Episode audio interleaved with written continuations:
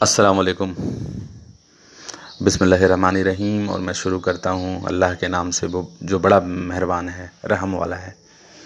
हम लोग दुआओं की बात कर रहे थे, और ऑडियो वन में मैंने कुछ दुआएँ पढ़कर आपको बताया था, उसका तर्जमा जो आपको दिल में, जहन में रखना है, और हर बार अपने मुँह से बोलना है, जिससे कि आपका, आपकी बख्शाइश होती रहे, और अल्लाह आपको सबाब देता रहे। आज और यूट्यूब में सूरह मोमिन की इब्तदाई तीन आयतों के बारे में बात करते हैं।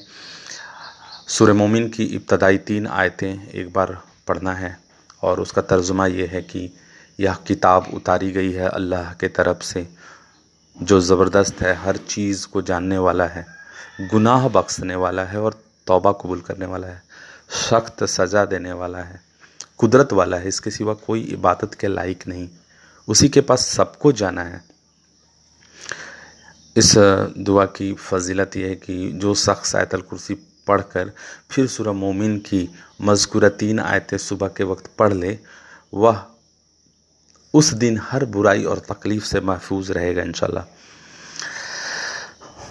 चौबीस नंबर, फरिश्तों की दुआओं के मुस्तक बनने का और मौत पर शहादत का अज़र मिलने का नबवी नुस्खा। जो तीन बार पढ़ना है और तर्जुमा है, मैं अल्लाह की पनाह माँगता हूँ, जो खूब सुनने वाला है, बड़ा जानने वाला है, मरदूद शैतान है।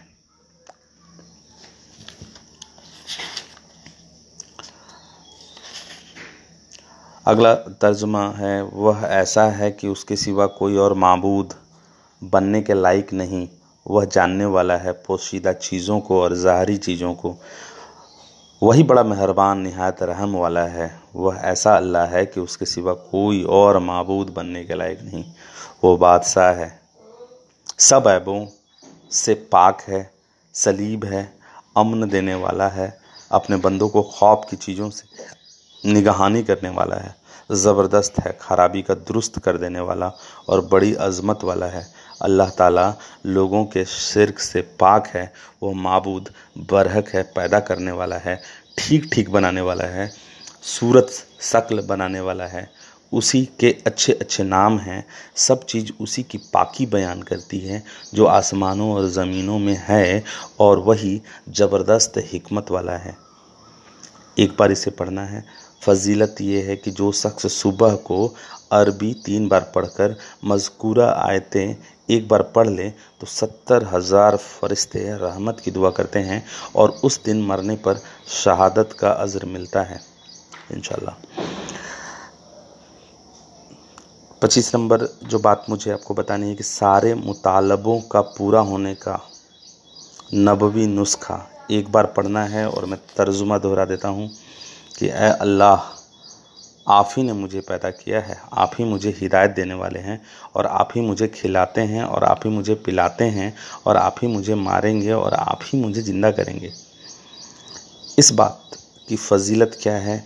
तो हसन बसरी रहमतुल्लाह अलैहि फरमाते हैं कि हज़रत सुमरह बिन जुन्नदुब रज़ी अल्लाह ने फरमाया कि मैं तुम्हें एक ऐसी हदीस ना सुनाऊं जो मैंने रसूल अल्लाह सल्लल्लाहु अलैहि वसल्लम से कई बार सुनी। तो हज़रत अबू बकर और हज़रत उमर रज़ी अल्लाह तहों ने कई बार सुनी है। मैंने कहा, ज़रूर सुनाए। हज़रत सुमरह रज़ी अल्लाह ने फरमाया, जो शख्स सुबह और शाम इन कलिमात को पढ़े तो अल्लाह ताला से जो मांगेगा, अल्लाह ताला ज़रूर उसको अता फरमाएँगे इन छब्बीस नंबर है, जन्नात की शरारत से बचने के लिए नबवी नुस्खा। एक बार पढ़ना है, तर्जुमा ये है कि मैं अल्लाह की करीम ज़ात की और अल्लाह के उन कमिलुतासिर कलिमात की पनाह माँगता हूँ। जिन कलिमात से आगे नहीं बढ़ना, कोई नेक और ना कोई बुरा शख्स उन तमाम चीज़ों की बुराई से जो आसमान से उतर आई है और उन तमाम चीज़ों की बुराई से जो आसमान में चढ़ती है और उन तमाम चीज़ों की बुराई से जो ज़मीन में फैली है और उन तमाम चीज़ों की बुराई से जो ज़मीन से निकलती है और रात और दिन के फितनों से और रात और दिन के खटखटाने वालों से, मगर वह खटखटाने वाला जो भलाई के साथ खटखटाता हो, ये बेहद मेहरबान। फजीलत क्या है इस दुआ की कि इस दुआ को पढ़ने की वजह से रसूल सल्लल्लाहु अलैहि वसल्लम को तकलीफ़ पहुँचाने की नीयत से आने वाला जिन मुँह के बल गिर पड़ा? माशाल्लाह। सताईस नंबर है आसेब और सहर। वगैरह से हिफाजत का नबवी नुस्खा। तर्जुमा क्या है? रहीम अल्लाह के लिए हमने सुबह की और पूरी सल्तनत ने सुबह की। तमाम तारीफ़ अल्लाह के लिए है। पनाह लेता हूँ अल्लाह की, जिसने आसमान को रोके रखा है। वह ज़मीन पर गिरे, मगर उनकी इजाज़त से, मखलूक की बुराई से, और जो फैली है और शैतान के शरारतों और उसके शिरक से। फजीलत क्या है इस दुआ की कि हज़रत अब्दुल्ला बिन अम्र बिन अल आस ने से आप सल्लल्लाहु वसल्लम ने फरमाया कि अगर तुमको तुमने इस मज़कूरा, दुआ को तीन बार सुबह के वक्त पढ़ लिया तो शाम तक शाम तक शैतान, काहिन और जादूगर के नुकसान से महफूज रहोगे इन अट्ठाईस नंबर, जादू से हिफाजत का नबवी नुस्खा, एक बार पढ़ना है, तर्जमा क्या है? मैं अल्लाह की अजीम जात की पनाह माँगता हूँ, जिससे कोई चीज़ बड़ी नहीं है, और पनाह माँगता हूँ अल्लाह के उस कलिमात की, जिनसे आगे नहीं बढ़ना है, कोई नेक और कोई बुरा शख्स। और मैं पनाह माँगता हूँ अल्लाह के तमाम अच्छे नामों की जो मुझे मालूम है और जो मुझे मालूम नहीं है, उन तमाम चीज़ों की बुराई से जो उसने पैदा की और ठीक बनाई और फैलाई। फजीलत क्या है? तो जो शख्स सुबह के वक्त एक बार यह दुआ पढ़ ले इन जादू की हिफाजत में रहेगा। जादू से हिफाजत में रहेगा। हज़रत का अब अहबार रहीम फरमाते हैं कि अगर मैं यह दुआ ना पढ़ता तो यहूदी मुझे जादू के ज़ोर से गधा बना देते। माशाल्लाह। उनतीस नंबर है, गुनाहों को माफ़ करवाने और नेकियाँ हासिल करने का नबवी नुस्खा। एक बार पढ़ना है, तर्जमा है, मैं अल्लाह की पाकी पाकी बयान करता हूँ, उसकी शान के लाइक और उसकी तारीफ़ करता हूँ, उसकी बयान की हुई तारीफ़ के साथ फजीलत। इन कलिमात को सौ बार पढ़ लें। समंदर के झाग बराबर भी गुनाह होंगे तो अल्लाह ताला माफ़ फरमा देंगे, माशाल्लाह। और तीसवा नंबर है, तीन बड़ी बीमारियों से बचने का नबवी नुस्खा। तर्जुमा है, इसको फ़जर के नमाज़ के बाद तीन बार पढ़ें। मैं बड़ी अज़मत वाले अल्लाह की पाकी बयान करता हूँ, उसकी शान में मुनासिब और उसकी तारीफ़ करता हूँ। उसी की बयान करदा तारीफ़ के साथ, ए अल्लाह उन नेमतों में से माँगता हूँ, जो तेरे पास है और अपने फ़ज़ल और करम की मुझ पर बारिश कर और रहमत मुझ पर फैला दे और अपनी बरकत मुझ पर नाजिल कर दे। फजीलत क्या है इस दुआ की कि हज़रत कसीबा बिन मखारिक रज़ी अल्लाह फरमाते हैं रज़ी अल्लाह ताला फरमाते हैं कि मैं हुजूर सल्लल्लाहु अलैहि वसल्लम के खिदमत में हाज़िर हुआ। हुजूर सल्लल्लाहु अलैहि वसल्लम ने पूछा, क्यों आए थे? मैंने अर्ज़ किया, मेरी उम्र ज़्यादा हो गई है, मेरी हड्डियाँ कमज़ोर हो गई हैं, यानी मैं बूढ़ा हो गया हूँ। मैं आप सल्लल्लाहु अलैहि वसल्लम के खिदमत में इसलिए हाज़िर हुआ हूँ ताकि आप मुझे वह चीज़ सिखाएँ जिससे अल्लाह ताला मुझे नफ़ा दे। हुजूर सल्लल्लाहु अलैहि वसल्लम ने फरमाया, तुम जिस पत्थर, पेड़ और ढेले के पास से गुजरे हो, उसने तुम्हारे लिए मगफिरत की है। ये कसीबा सुबह के नमाज़ के बाद तीन बार कहो। इससे तुम अंधेपन, कोढ़ी और फाजिल से महफूज रहोगे। ये कसीबा, कबीसा, यह दुआ भी पढ़ा करो। ए कबीसा, यह दुआ भी पढ़ा करो। तीसरा, जन्नात की शरारत से बचने का नुस्खा। एक बार पढ़ना है। तर्जुमा क्या है कि क्या तुम तुम यह गुमान किए हो कि हमने तुम्हें यूँ ही बेकार पैदा किया है और यह कि तुम हमारी तरफ़ लौटाए ही नहीं जाओगे? अल्लाह ताला सच्चा बादशाह है। वो बड़ी बुलंदी वाला है। उसके सिवा कोई मबूद नहीं। वही बुज़ुर्ग अर्श का मालिक है जो शख्स अल्लाह के साथ दूसरे मबूद को पुकारे जिसकी कोई दलील उसके पास नहीं। बस उसका हिसाब तो उसके रब के पास ही है। बेशक काफिर लोग नजात से महरूम हैं और कहो कि ए मेरे रब, तू बख्श और रहम कर और तू सब मेहरबानों से बेहतर मेहरबानी करने वाला है। फजीलत क्या है कि इब्ने अबी हातिम में है कि एक बीमार शख्स जिसे कोई जिन सता रहा था, हज़रत अब्दुल्ला बिन मसूद रज़ी अल्लाह तु के पास आया और आप रज़ी अल्लाह तु ने मज़कूरा आयत पढ़कर उनके कान में दम किया। वह अच्छा हो गया। माशाल्लाह। जब नबी नबी करीम सल्लल्लाहु अलैहि वसल्लम से इसका ज़िक्र किया तो आप सल्लल्लाहु अलैहि वसल्लम ने फरमाया अब्दुल्ला उसके कान में क्या पढ़ा था? आप रज़ी अल्लाह ताला ने बता दिया तो हुजूर सल्लल्लाहु अलैहि वसल्लम ने फरमाया तुमने ये आयत उस कान में पढ़कर उसे जला दिया। अल्लाह की कसम, इस आयतों को अगर कोई ईमान वाला शख्स यकीन के साथ किसी पहाड़ पर पढ़े तो वह भी अपनी जगह से टल जाए।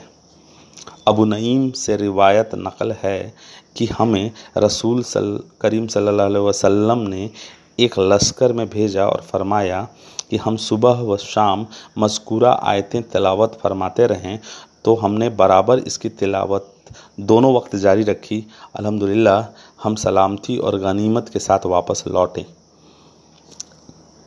अगला एक तर्जमा है, ए अल्लाह, हमें आप ही की तौफीक से सुबह नसीब हुई और आप ही की तौफीक से शाम मिली।